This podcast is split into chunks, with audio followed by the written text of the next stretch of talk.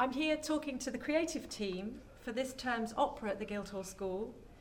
It's an unusual piece, Almeida's Spinalba, written in 1739. Spinalba meaning white thorn. I'm with Clive Timms, who is the head of opera, Stephen Medcalf, the director, and Robert Howarth, the conductor. If I could start with you, Robert, can you tell us a little bit about the piece and its context? Certainly. Um, well, Francis, Francisco Antonio de Almeida, uh, we know lived from uh, roughly 1702 to 1755, a, a Portuguese composer. And um, at that particular time, King John V, I think it was King John V, uh, funded him and other musicians to go and study in Rome. And of course, Rome was a big uh, cultural center for uh, studying Italian music. Uh, Handel himself had been there. Uh, in the earlier 1700s, and of course, it, what's really interesting is to look at this piece alongside the great masterworks of Handel. Uh, because, as you said, it's 1739, and this is at the time in London when Handel is taking Italian opera seria to its highest art form. Uh, and interestingly enough, what uh, Almeida has done in Spinalba is take the art of the opera comique a lot further forward than um, the many other composers of that time. He's a, a master of using um, comic timing and particularly in the arias, using the orchestral texture and uh, his use of um, sort of harmonic rhetoric, if you like, to uh, really underline the characteristics of, of the people in, in, in the um, performance. Uh, it's, it's also interesting to note that actually at that time in Portugal, when it was staged, uh, there was a mixture of male and female singers. So it was against the sort of the use of castrati. Uh, he actually used women playing the women's roles and men playing the, the men's roles. Clive, why this piece this term then? Well, the reason for doing this piece this term is the same as for doing any piece in any term, and that is that it provides suitable roles for all of the students in the second year of the opera course. Also, um, about this time last year, one of the new first year students, who happens to be Portuguese, came into my office with um, a score in three volumes and said, Would you take a look at this? I think it might suit our year group. So I saw the title and I said, Ah, well, I'm one step ahead of you there because I've got a copy of that on my shelf. I've had it for over 20 years. So he was a bit taken aback at this point, but I said, Well, I will get it down and have another look at it. I had looked at it between acquiring it those 20 years ago and the present, but never thought that we had the right lineup. Um, so I looked at it and realised that what he said was right. It does actually fit this group of students rather well. So um, I then asked our resident producer to take a look at it and sum it up from the dramatic point of view, and he um, gave it the thumbs up. And so at that point, we decided, yes, we'll do this piece, and everything has followed uh, from there.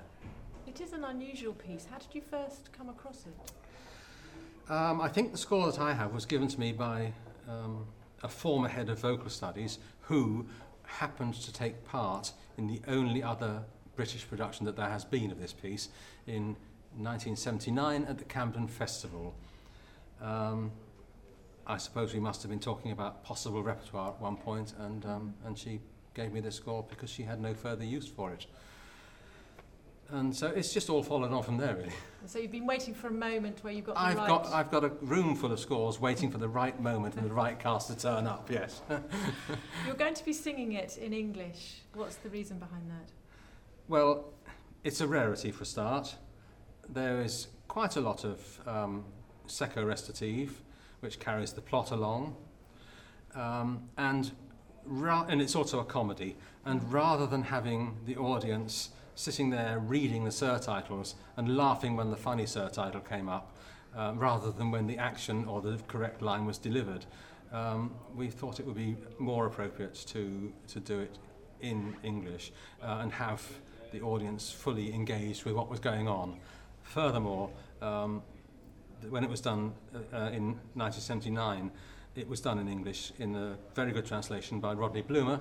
And when we approached uh, Rodney to update the odd corner and to uh, fill in some of the gaps which we wanted to, uh, uh, cuts we wanted to open. He was more than willing and, um, and has actually been very much on board with the whole process. Wonderful. Stephen, in a nutshell, what's the plot?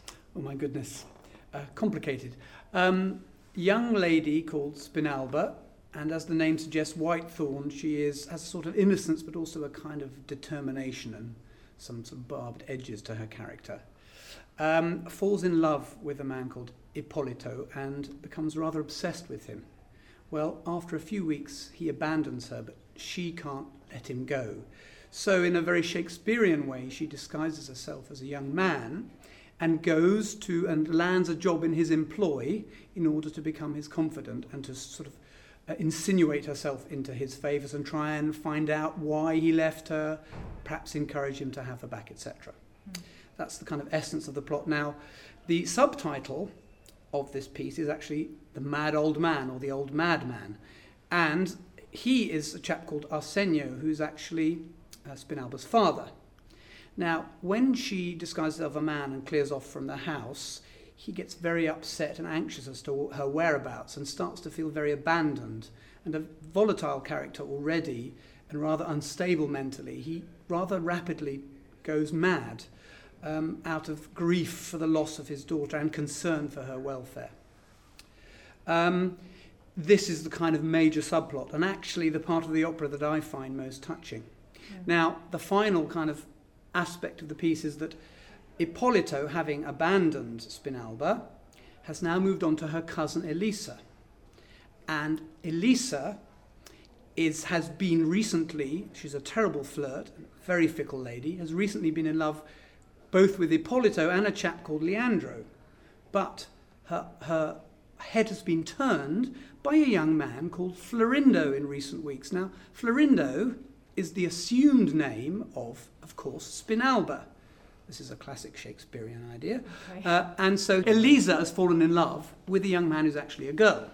Yeah. And so we're left with the complicated situation of Ippolito and Leandro both in love with Elisa, who is in turn in love with Spinalba, who is in disguise as a man trying to get back into the affections of Ippolito. Okay. So I hope that makes some kind of sense.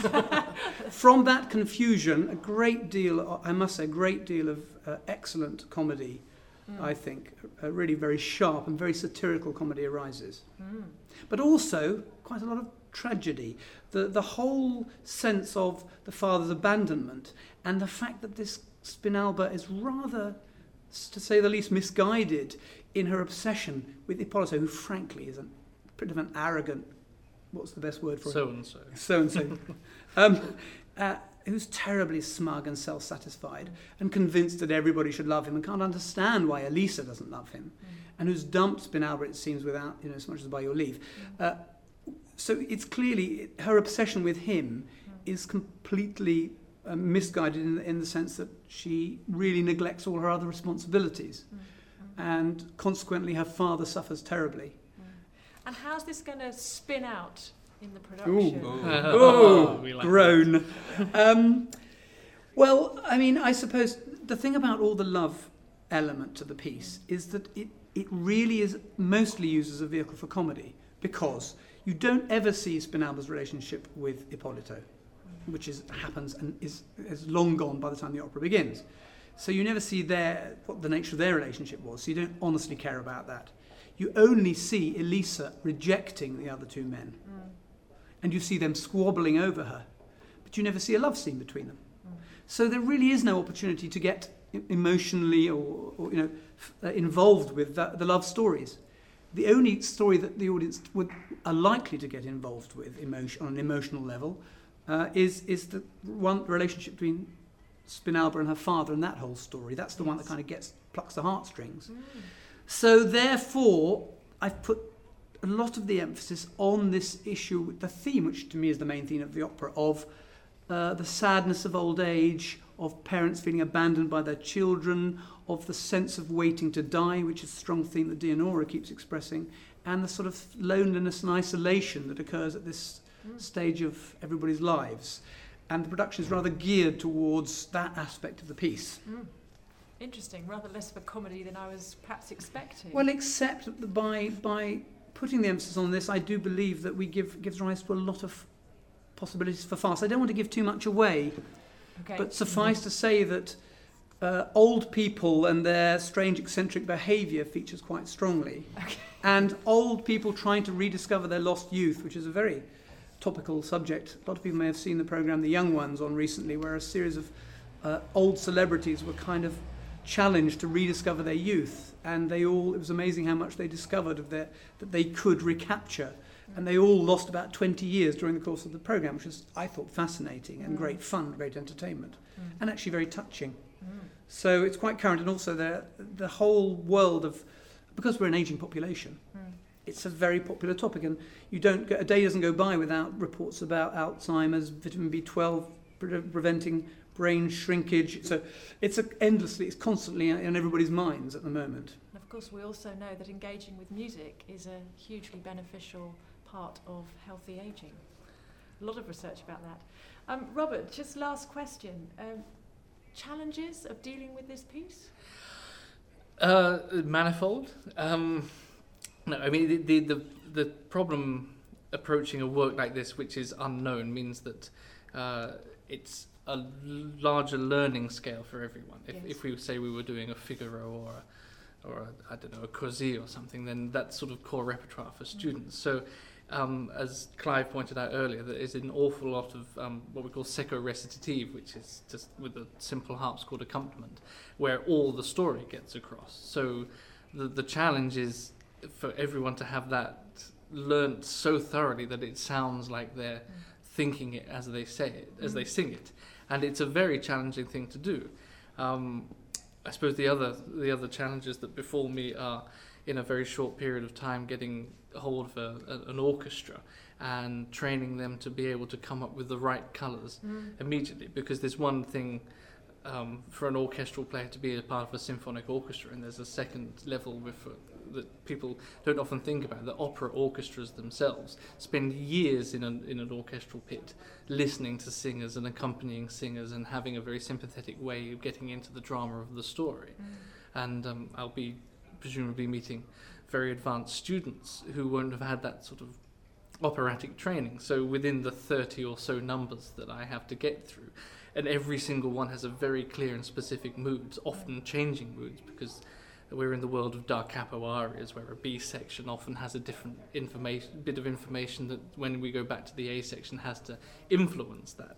So it's it's down to me to make sure that I can enthuse and and um, get the orchestra immediately to show and demonstrate all these colours to support all this detailed work that we're doing with the singers here in the in the studio because obviously it's a very limited time from moving from a studio onto stage with a piano to bringing in the orchestra and getting the singers and the orchestra together in a very short period of time. So Stephen's got all this lovely time to, to work on the production and then that time where we have to marry together the orchestra and the singers and the staging it's a very short knit time and it's it's obviously down to me to make sure that everything's Yes. prepared and ready for that moment so yeah. Well, we're really looking forward to the production. Thank you all very much. Robert Howe, Pleasure. Stephen Medcalf, Clive Timms. thank you Thanks. Almeida's Spinalba opens on November the 4th in the Silk Street Theatre. We are also holding a study day on the piece and its performance practices and context, which will be on Sunday, October the 24th. We look forward to seeing everyone.